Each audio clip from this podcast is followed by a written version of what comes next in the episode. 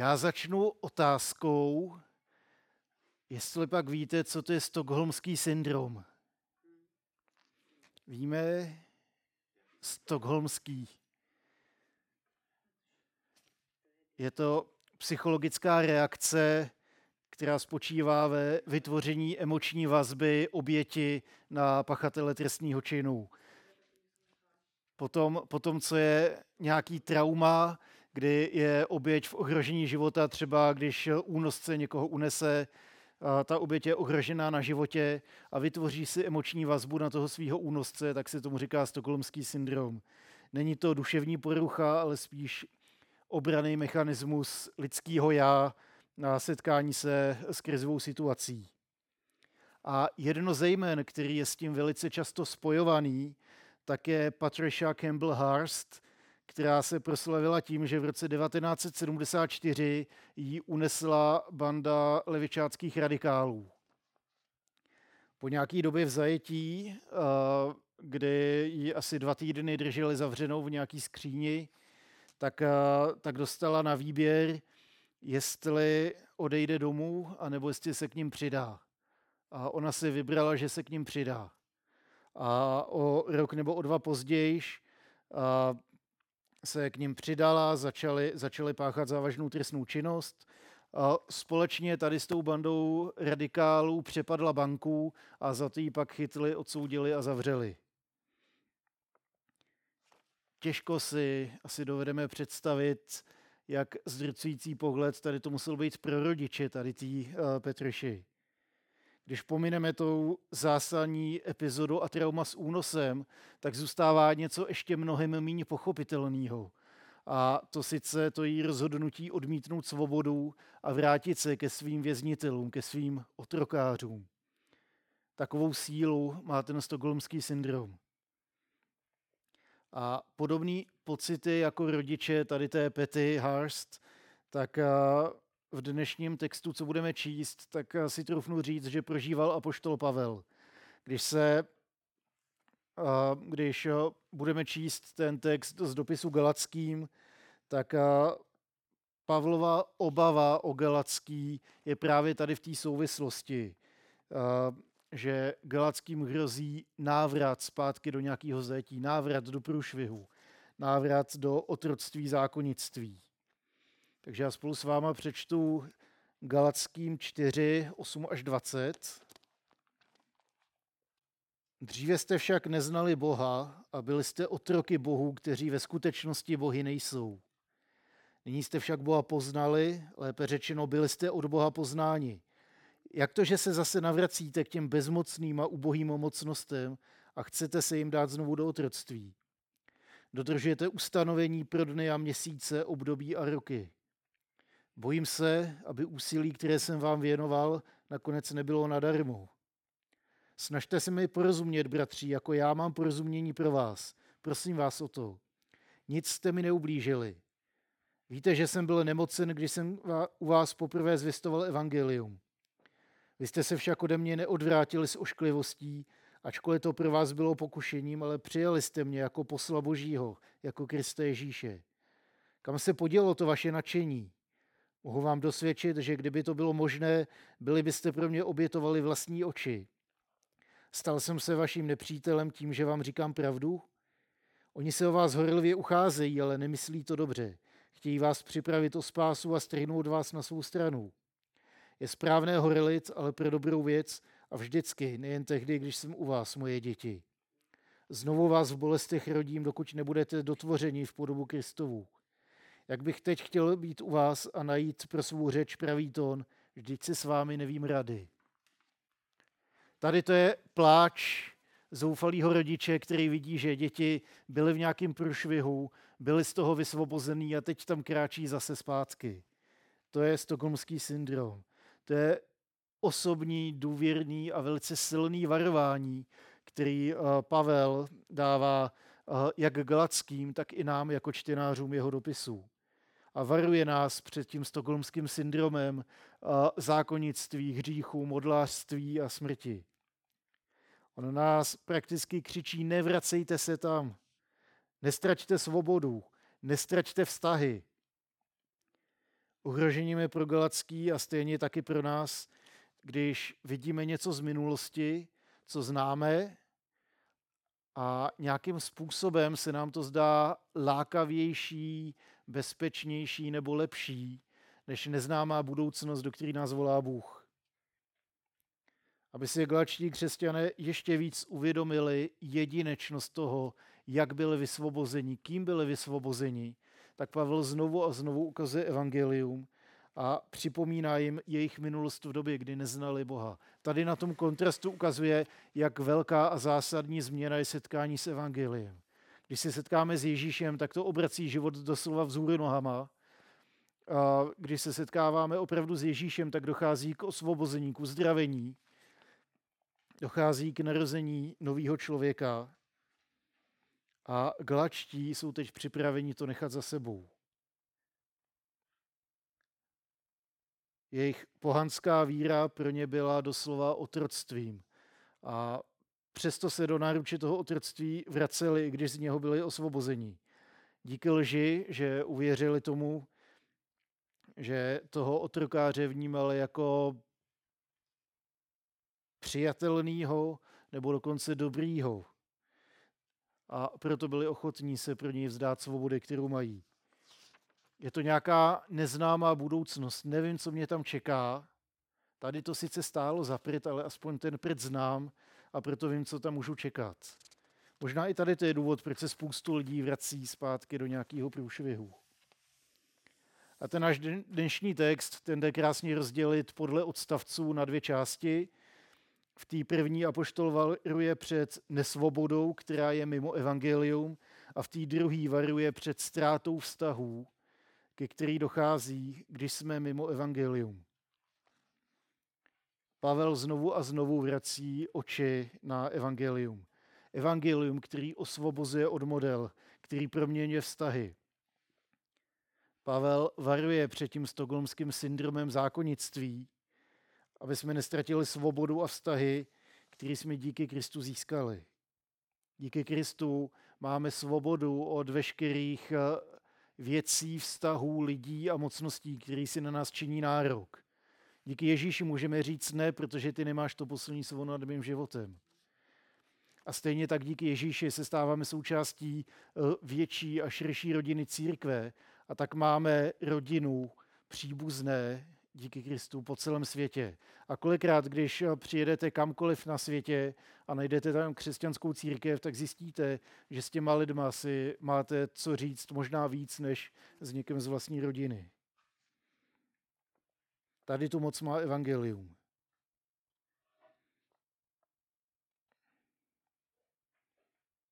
Nebezpečí zákonnictví spočívá v tom, že odpoutává oči od evangelia a odvádí lidi od evangelia k zákonu.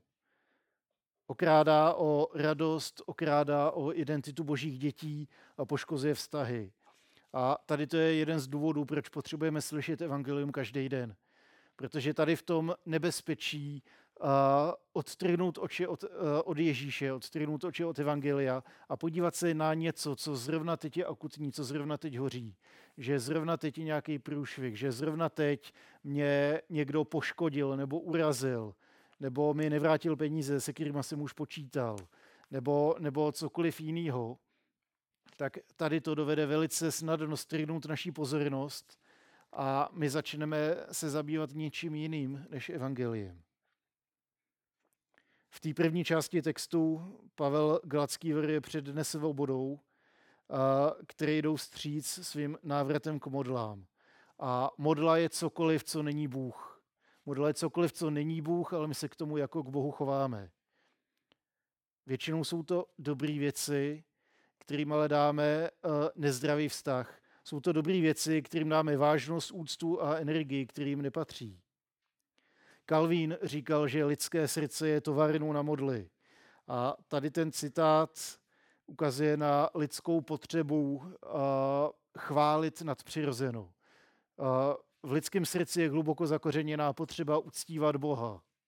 Možná tomu neřekneme Bůh, možná tomu neřekneme uctívání, ale v lidském srdci je potřeba zasvětit svůj život něčemu většímu, než jsem já. A tady z toho těží právě modly. Naší potřebu uctívání, kterou naplní jedině Bůh, protože jedině Bůh je dost velký, aby tu potřebu uctívání obsáhnul a zároveň je jediný, který tu naší potřebu uctívání neotočí a nezneužije proti nám. Pavel začínal tu 4. kapitolu tím kontrastem kdysi a nyní. Dříve a teď. A tady v tom kontrastu dneska pokračuje, aby ukázal tu velikost Ježíšova vykoupení. Předtím, než jste uvěřili, tak jste sloužili těm, co nejsou bohy. O pár řádků dál píše o bezmocných a chudých mocnostech, ke kterým se chtějí galačtí křesťané vrátit. To je ten stockholmský syndrom v praxi. Oni chtějí sloužit něčemu, co není Bůh. A pak Pavel to sice nazývá Bohem, ale s malým b. A pak říká, ono je to ještě bezmocný, doslova nemocné, slabé a chudé, ve smyslu finančně. Chudý a bezmocný. Takoví jsou ti vaši bohové. Nemají moc vykoupit vaše životy. Slovo, který Pavel používá ještě pro ty mocnosti, tak je velice zajímavý, protože na jeho významu se dodnes neshodnou leckteří badatelé.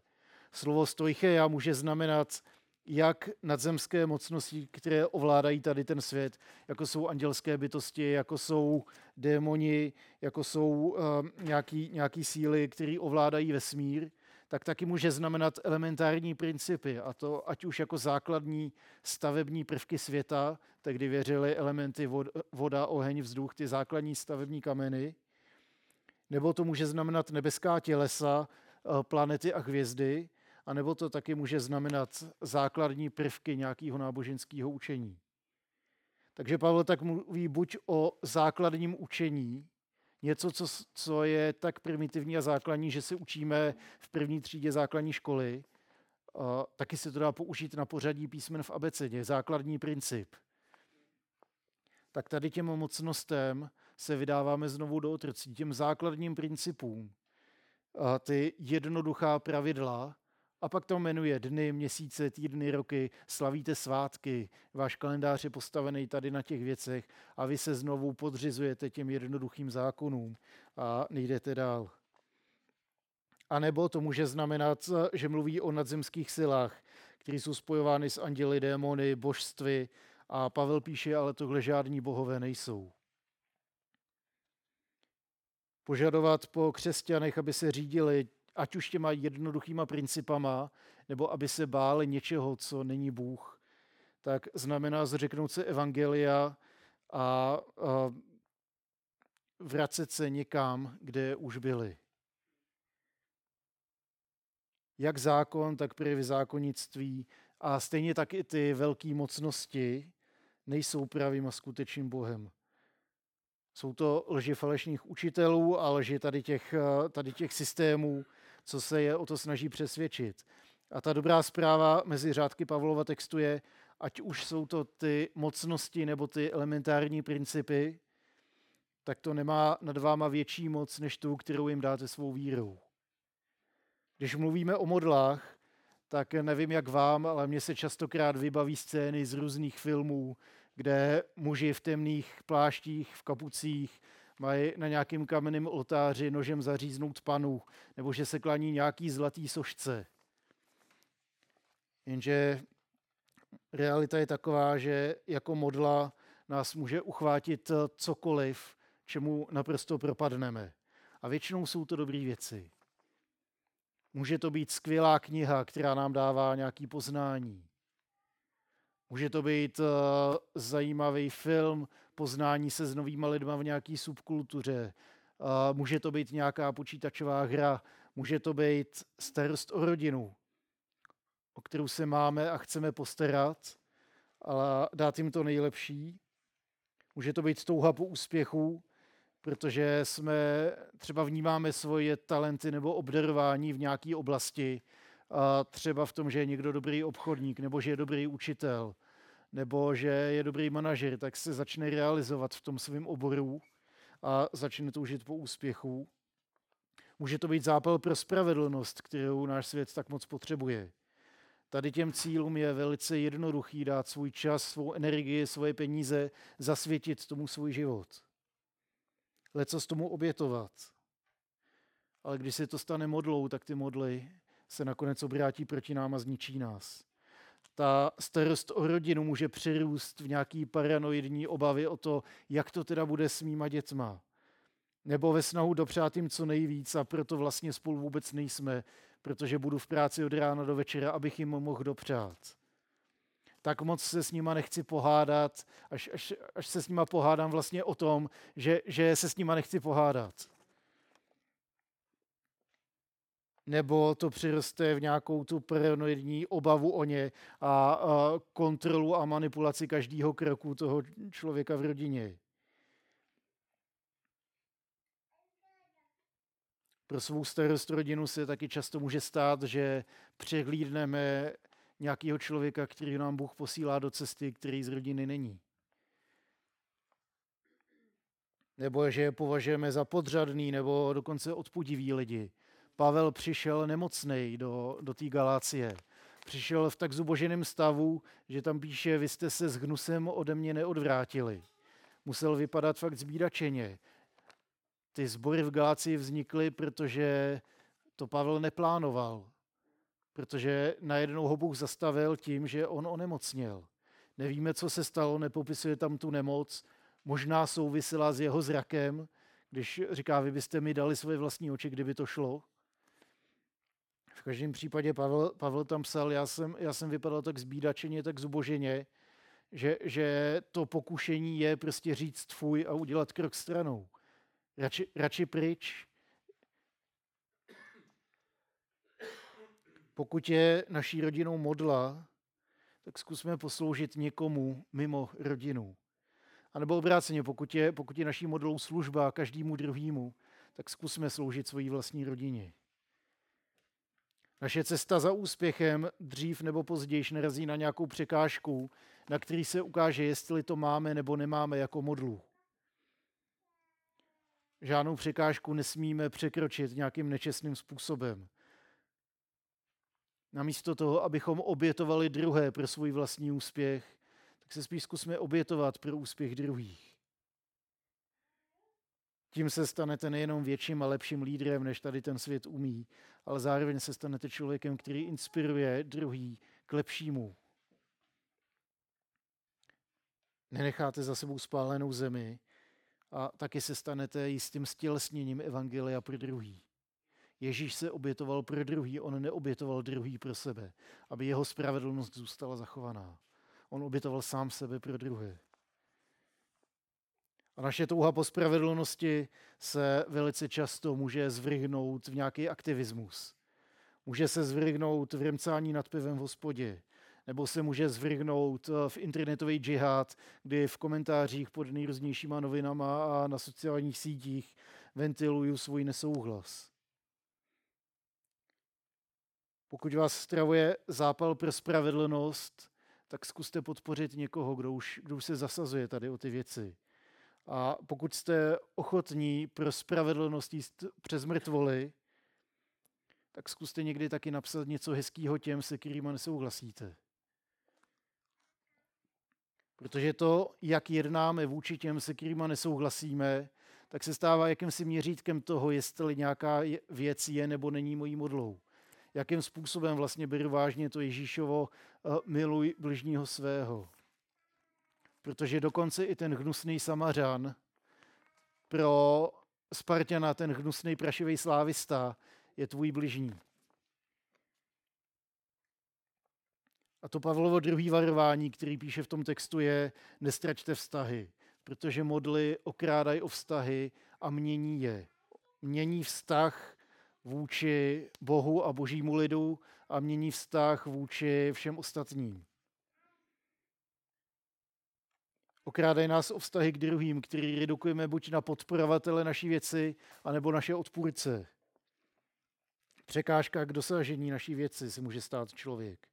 Okrádají nás o radost a nadšení z Boha, ze života, který mu dáváme, ze života, který on dává nám.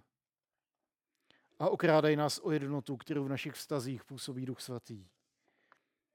Pavel píše, kam se podělo vaše nadšení. Pavel píše Galatským, že ztratili radost ze spásy, protože upadli do zákonnictví. A pak tam píše 4 projevy toho, jak se projeví ta ztracená radost a pád do zákonnictví, který je vlastně v jakémsi důsledku modloslužba.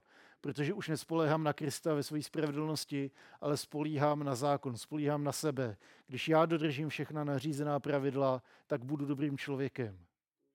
Namísto toho, abych říkal, Bůh je dobrý a čím víc prostoru mu dám ve svém životě, tak tím víc dobrý budu já. Zákonnictví totiž v lidech vzbuzuje pocity viny a připravuje nás o vědomí toho, že jsme Bohem milováni a přijímáni. Zákonnictví místo pokory podněcuje nenávist k sobě samému, když se lžeme. Zákonnictví klade mnohem větší důraz na výkon než na vztahy. A zákonnictví nás upozorňuje na to, kde všude jsme ještě nedokonalí a nedostateční a namísto toho, aby nás to povzbuzovalo vědomím, jak daleko jsme došli díky Boží milosti. Díky tomu, co pro nás Ježíš udělal. Evangelium je dobrá zpráva o Boží lásce a o Boží milosti. Bůh ji projevil tak, že za nás položil svůj život. Bůh ji projevil tak, že zlomil moc všeho, co si na nás kladlo nárok. Zákon, modly, hřích i sama smrt.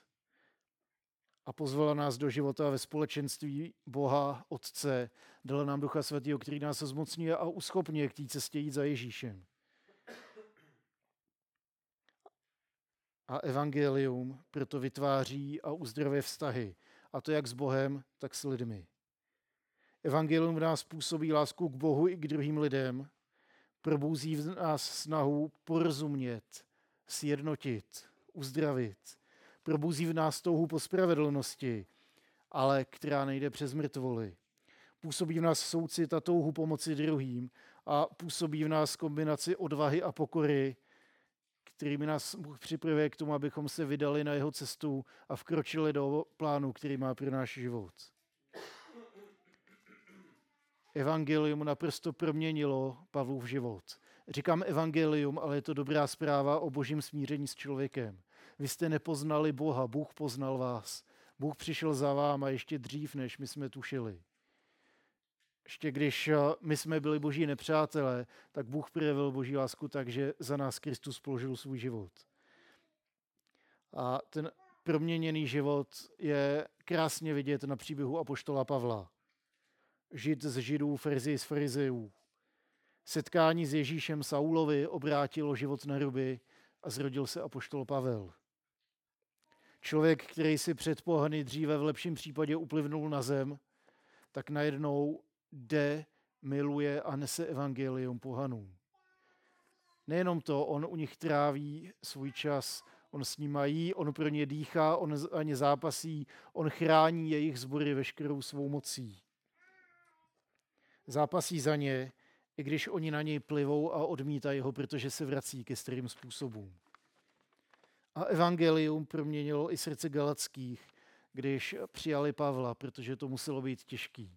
On byl toho odpudivýho vzhledu, on byl tak nemocný a zbídačený, že bylo jednodušší se odvrátit a říct, tvůj, ty smrdíš. A svět je často nevšímavý vůči bolesti a bídě lidí. A Pavel Galatský chválí za to, že oni ho nepřekročili, oni ho neodmítli, ale přijali ho. Bůh si použil Pavla i v takhle ubohém stavu proto, aby vznikly sbory v Galácii. Pavel neměl původně v plánu si tam zastavit a sloužit, ale Bůh ho zastavil a nedal mu jinou možnost, než aby Bůh jednal svojí mocí. Nemocnej, zesláblej a odpudivý člověk nemá šanci založit sbory. Ale Boží milost má tady tu moc. Našel v sobě dost pokory a odvahy, aby šel s evangeliem na trh, navzdory svojí nepřipravenosti, tomu svýmu stavu, tomu, že on neměl plán tam zůstat, nevím, jak to bylo s jazykovou bariérou, jestli si rozuměl tam s tou srtou lidí, jestli o nich vůbec něco věděl. Ale Pavel měl před očima stále radost a evangelium. měl radost z boží milosti a měl zápal a zmocnění pro službu, ke který ho Bůh poslal. A ani když Pavla začali odmítat, protože uvěřili těm falešným učitelům a začali se vracet k zákonickému způsobu vnímání světa, tak Pavel se od nich neodvrátil, ale zápasil za ně o to víc. Trpělivě a důrazně jim domlouvá, varuje je před pravou povahou tady těch učitelů a vrací je k evangeliu. Přeje si pro ně úspěch, touží je vidět dorůstat do podoby Krista. Touží, aby díky víře, aby díky boží moci, aby díky tomu, že otevřou svůj život a řeknou Bože přijď, Bože pomoz mi, Bože proměň mě, aby díky tady tomu vykročili a udělali ten další krok v následování Ježíše, se mu začali podobat každým dnem víc a víc. A tady to je moje přání sobě i vám, aby jsme každý den vraceli svůj pohled na evangelium. Aby jsme každý den mohli udělat ten další krok směrem k Ježíši. Abychom se nenechali od těch model odvrátit a v rámci toho stockholmského syndromu se jako oběti vrátit k tomu svýmu pohodlnému, možná fňukání, já to mám tak těžký, Bože, tak proč bych se dneska měl snažit? Já si přece zasloužím odpočinout, teď jsem nespal pořádně už několik dní v kuse. Nebo Bože, já jsem teď naštvaný, tak se mi fakt jako nechce. Protože tady ten soused, jako co teď vyváděl, to se jako nedá. Nebo ten řidič, nebo ten policajt, co mi dal pokutu za parkování blbý, nebo cokoliv. Aby jsme dokázali každý den udělat ten krok k Ježíši a tak se mu podobali víc a víc. Pak totiž nebudeme o boží lásce mluvit v minulém čase. Nebudeme mluvit v minulém čase, jo, tehdy se Bůh smiloval, jo, tehdy mě Bůh zachránil. Ale pochodeň bude plná příběhů, hele, víš, co dneska udělal Ježíš v mém životě? Víš, co mě dneska nadchlo? Nebudeme říkat, kdysi se mi stala milost, ale dneska se mi stala, dneska ji prožívám, dneska ji cítím. Dneska jsme zmocnění k tomu udělat další krok k Ježíši. A tady to je moje přání sobě i vám, ať tady to je ta každodenní realita našich životů. Ať se nemusíme nechat podvést nějakým tím, jo, tak sice to stále zaprt, ale aspoň tady to prd znáš, tak se tam vrať. Nevíš, co po tobě Bůh chce, bude to těžký, bude to nebezpečný, teď jako tak už to bejvá, že jo. Ale když vykročíme za Ježíšem, tak zároveň jdeme vstříc tomu nejlepšímu a největšímu, co nás v životě může potkat. A bude to těžký a bude to nebezpečný, ale když to uvidíme v té pravé realitě, jak nám to Bůh předkládá, tak zároveň řekneme, já nemůžu jinak, protože je to to nejlepší, co vidím. Tak tady to je moje přání sobě i nám, ať tady to se děje, ať to není jenom můj příběh, ať je to náš příběh, ať Ježíš mocně proměňuje vaše životy, ať vám v tom žehná, ať vás zmocní k tomu, co vás čeká příští týden, a ať už je to, že budete doma, nebo budete cestovat na prázdniny, nebo vás čeká já nevím co, tak ať do toho vkročíme spolu s ním. Amen.